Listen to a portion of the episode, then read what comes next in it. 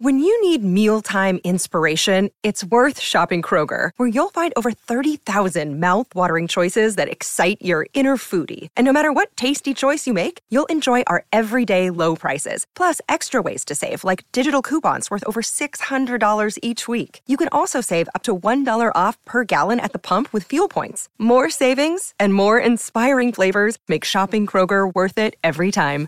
Kroger, fresh for everyone. Fuel restrictions apply. Hello, everybody. This is Marshall Poe. I'm the editor of the New Books Network. NBN listeners like to read books and buy them. So we thought we'd tell you that right now, our friends at Princeton University Press are having a remarkable site wide sale. You can get 50% off books, including ebooks and audiobooks, with the code 50, F I F T Y, at checkout until May 31. You can save some real money on Princeton University Press books. I encourage you to go there and check it out. Welcome to the New Books Network.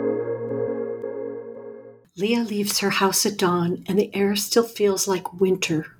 It's the time of year when Montreal is entirely unpredictable, frigid one day and sweaty the next. She thinks she sees gray flakes of snow as she wraps her thin coat around herself and hugs her arms to her chest.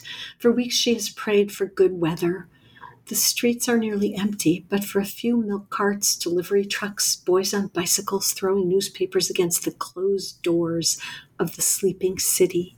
Tomorrow, they will own the front page of every one of those papers. This is GP Gottlieb, host for New Books and Literature, a podcast channel on the New Books Network.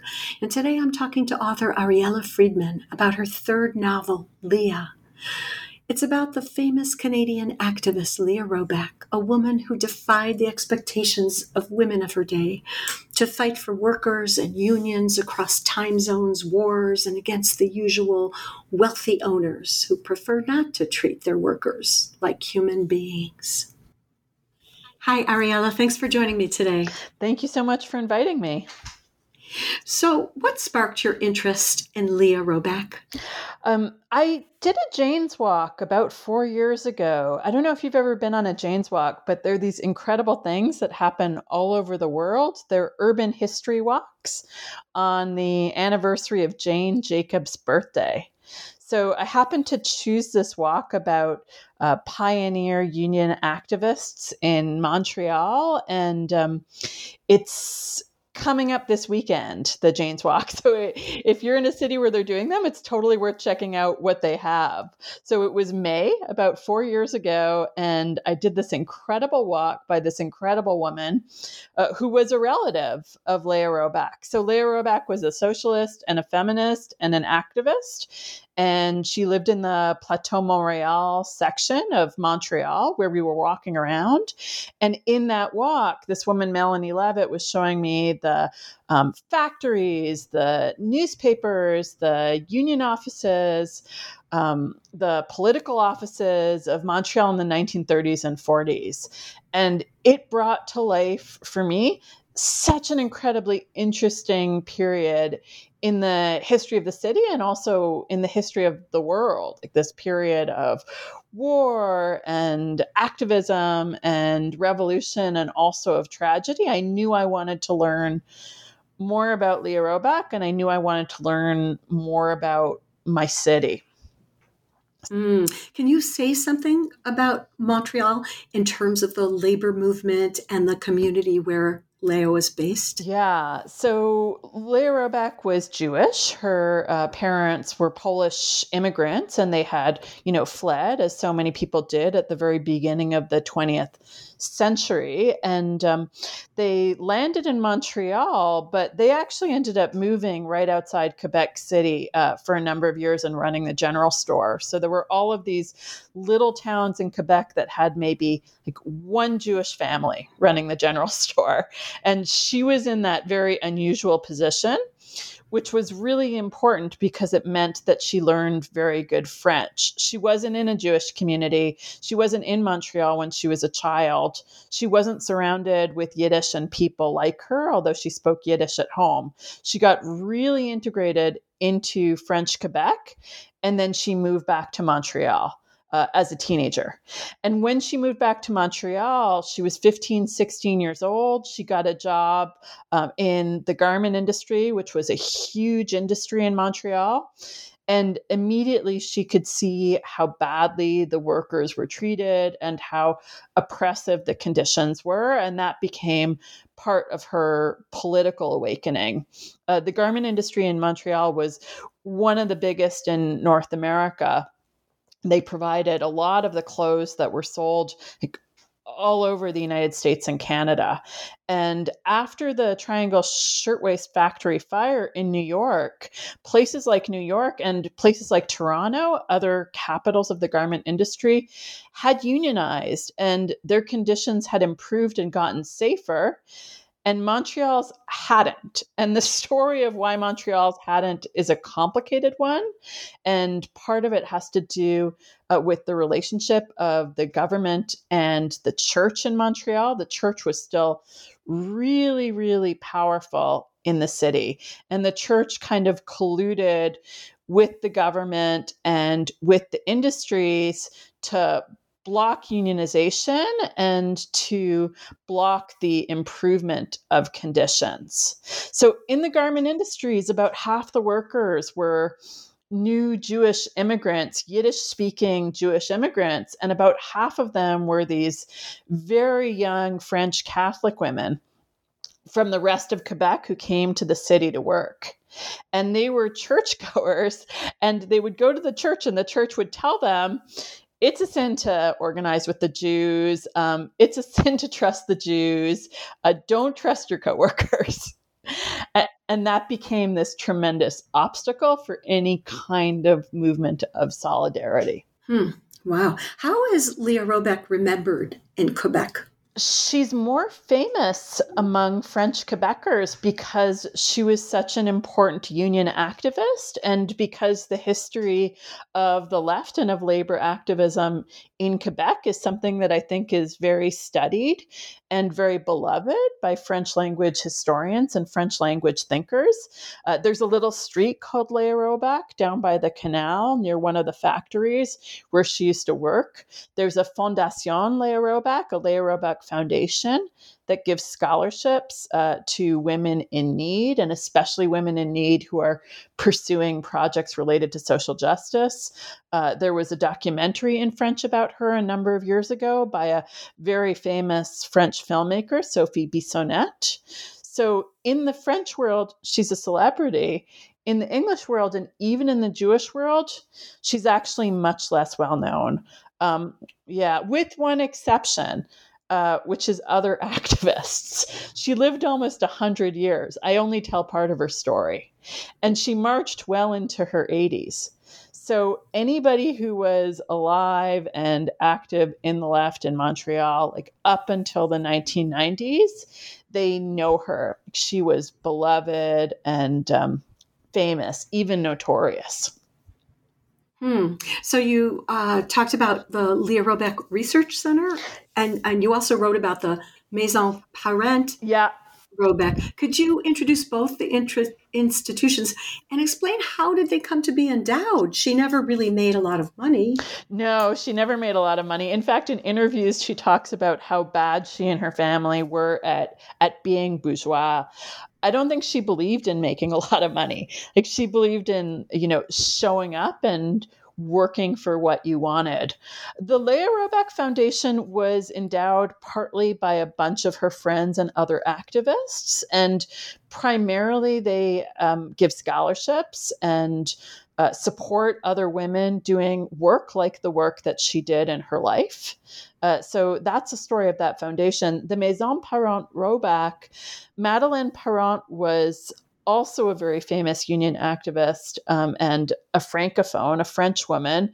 Uh, she was younger than Leah. She met Leah and was so impressed by her and was mentored by her.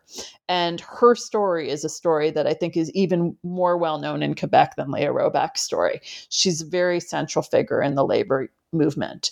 Uh, and that one is more of a research center. Uh, and they do work related to the history of union activism. Uh, in Quebec and in Montreal. But again, because Quebec is this place of two solitudes, that work in French doesn't always translate into English fame. Mm.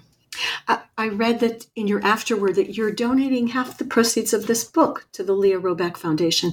Can you say more about what inspired you to do that?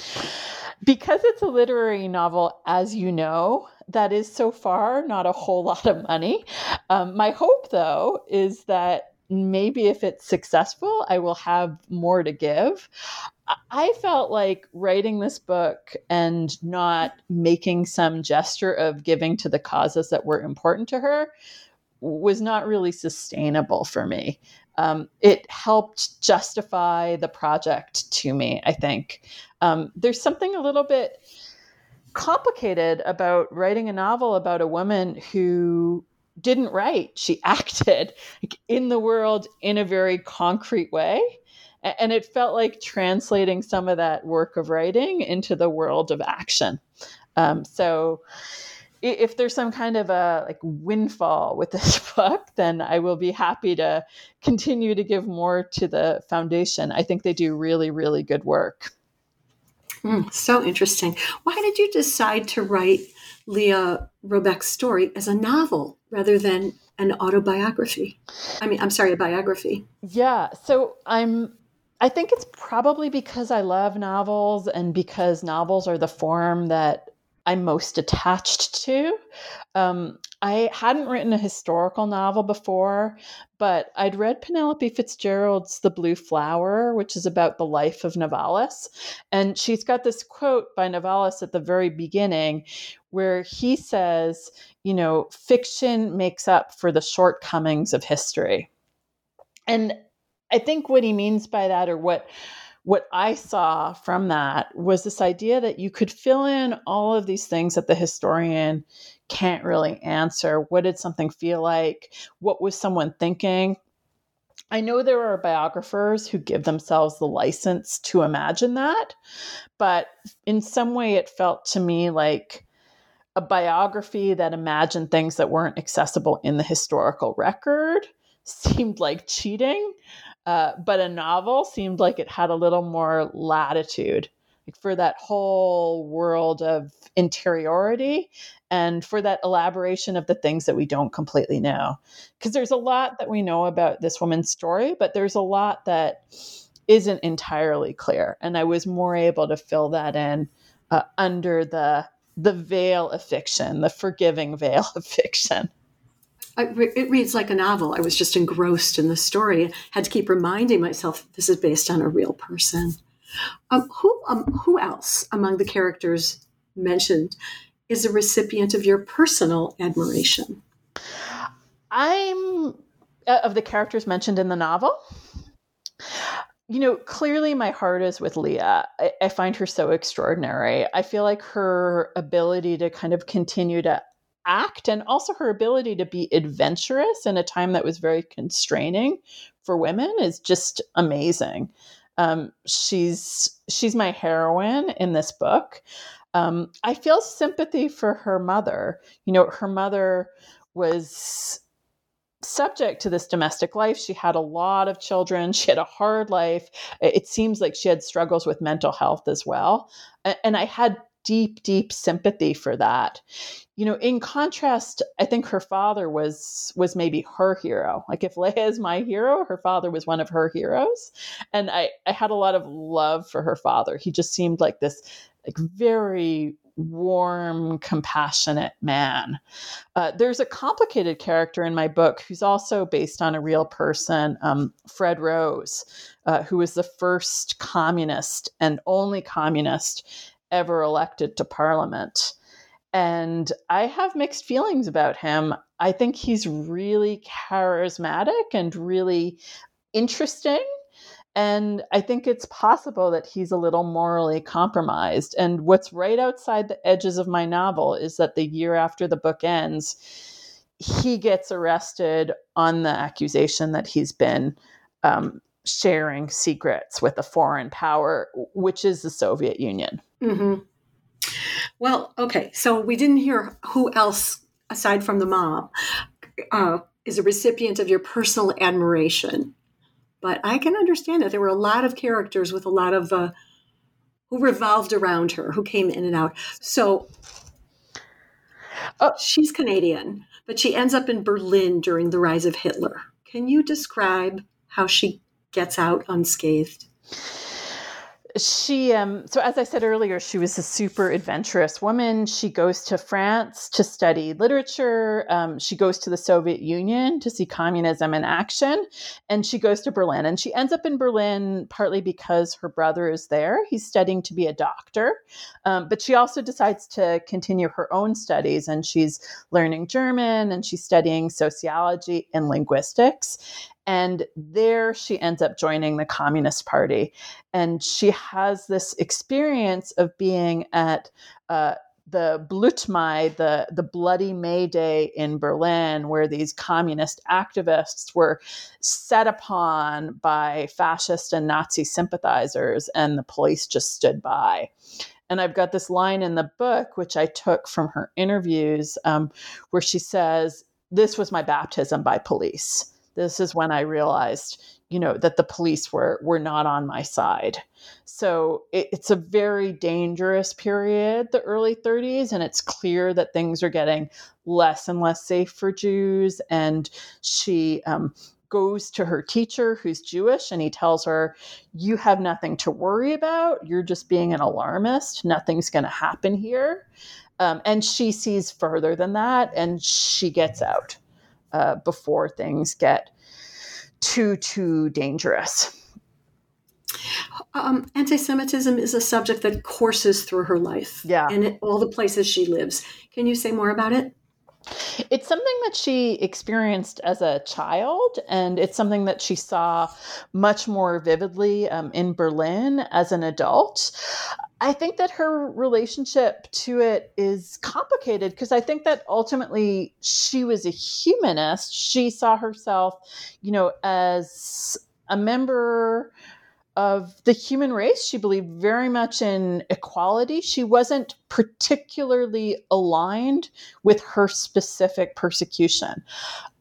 But I do think that her personal experience of anti Semitism was part of what awakened her to the ways that people oppressed and targeted each other. I just think that ultimately her sympathies were, were broader than the one group with, with which she was affiliated. Yeah, that's a good way to say it. She's also a card carrying communist, as you said. How does she continue to be passionate about it in the face of Stalin's atrocities that she starts to hear about.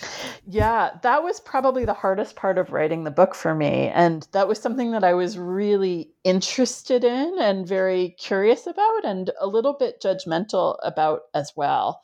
Um, my book ends in 1945. And in 1945, the scale of Stalin's atrocities were not evident. Um, it's not until, you know, the Khrushchev letter um, much, much later that there is a, a full reckoning with the degree of atrocity represented by Stalin's regime.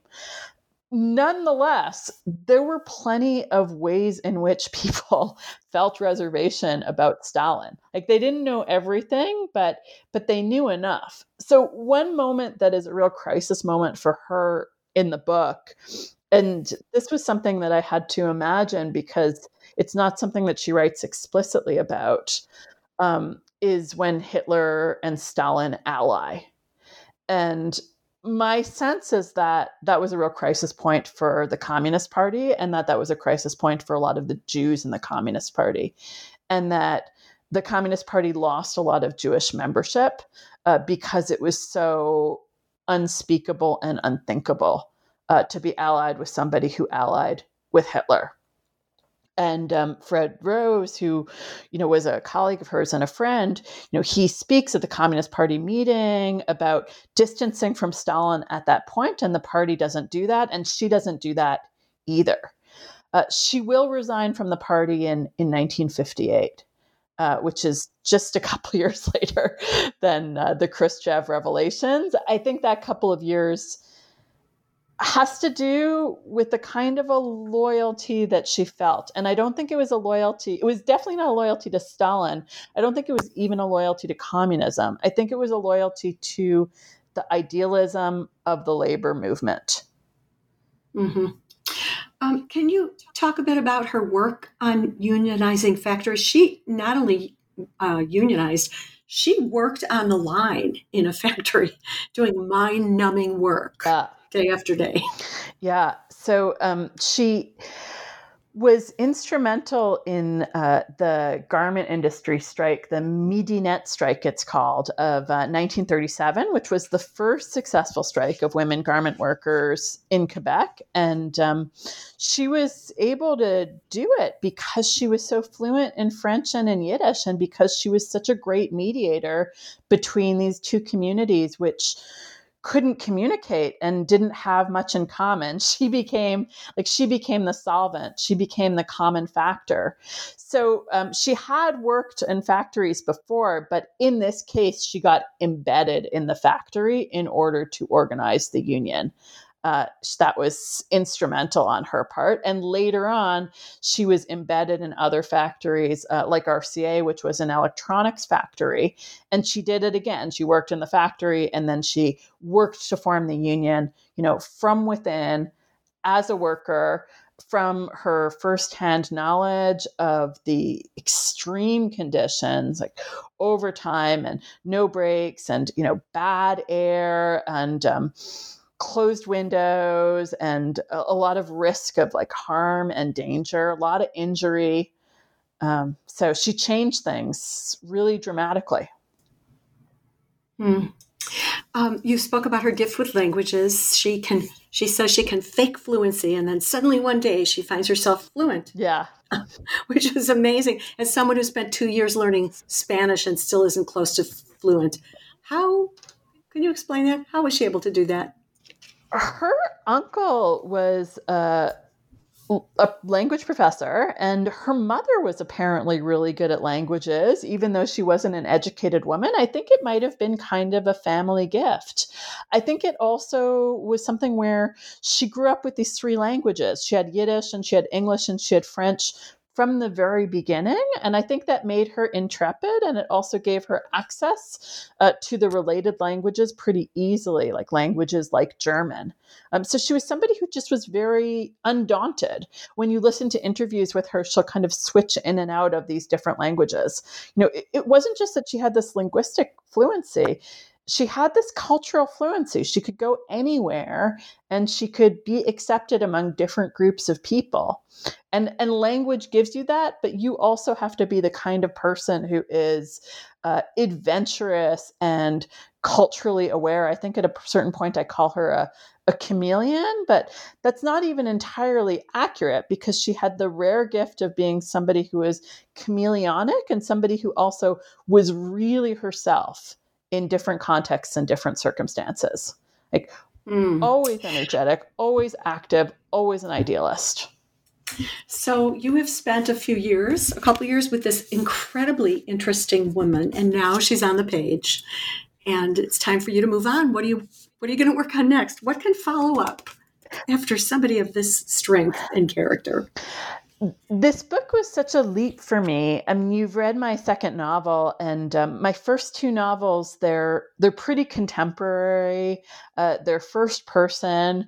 They're about thinkers. They're not about doers. And that was one of the reasons that I wanted to write this book about Leah Roback. I, I really wanted to write about somebody who was characterized by her action in the world and and maybe tripped up less on her thoughts uh, was less plagued by the inertia of self consciousness and more characterized by the world of action. Uh, but probably the world of thought is where I am most at home. I, am less like Leah and I'm more like my other narrators. Um, so I'm going to have to write my way into some new project. Um, I will say, though, writing about somebody who does things was really inspiring during the pandemic.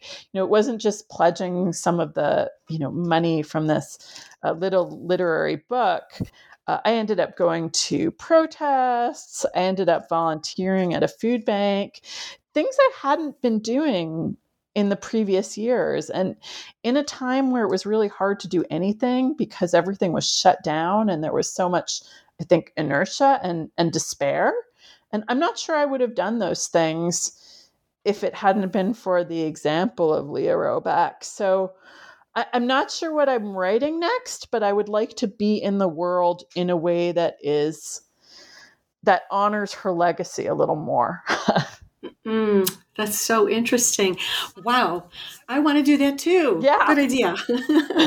we should all do that. Thank you so much, Arielle. It was a pleasure speaking to you for a second time about this, your third book. And I look forward to hearing about the next one too. Thank you so much for having me back. It's great to talk to you. And thank you for joining me today. Again, this is G.P. Gottlieb, author of the Whipped and Sipped Mystery Series and host for New Books and Literature, a podcast channel on the New Books Network. Today I've been talking to author Ariela Freedman about her novel based on the real life labor organizer Leah Roback, entitled Leah. Hope you're all able to lose yourself in a good book today and tomorrow too. Happy reading!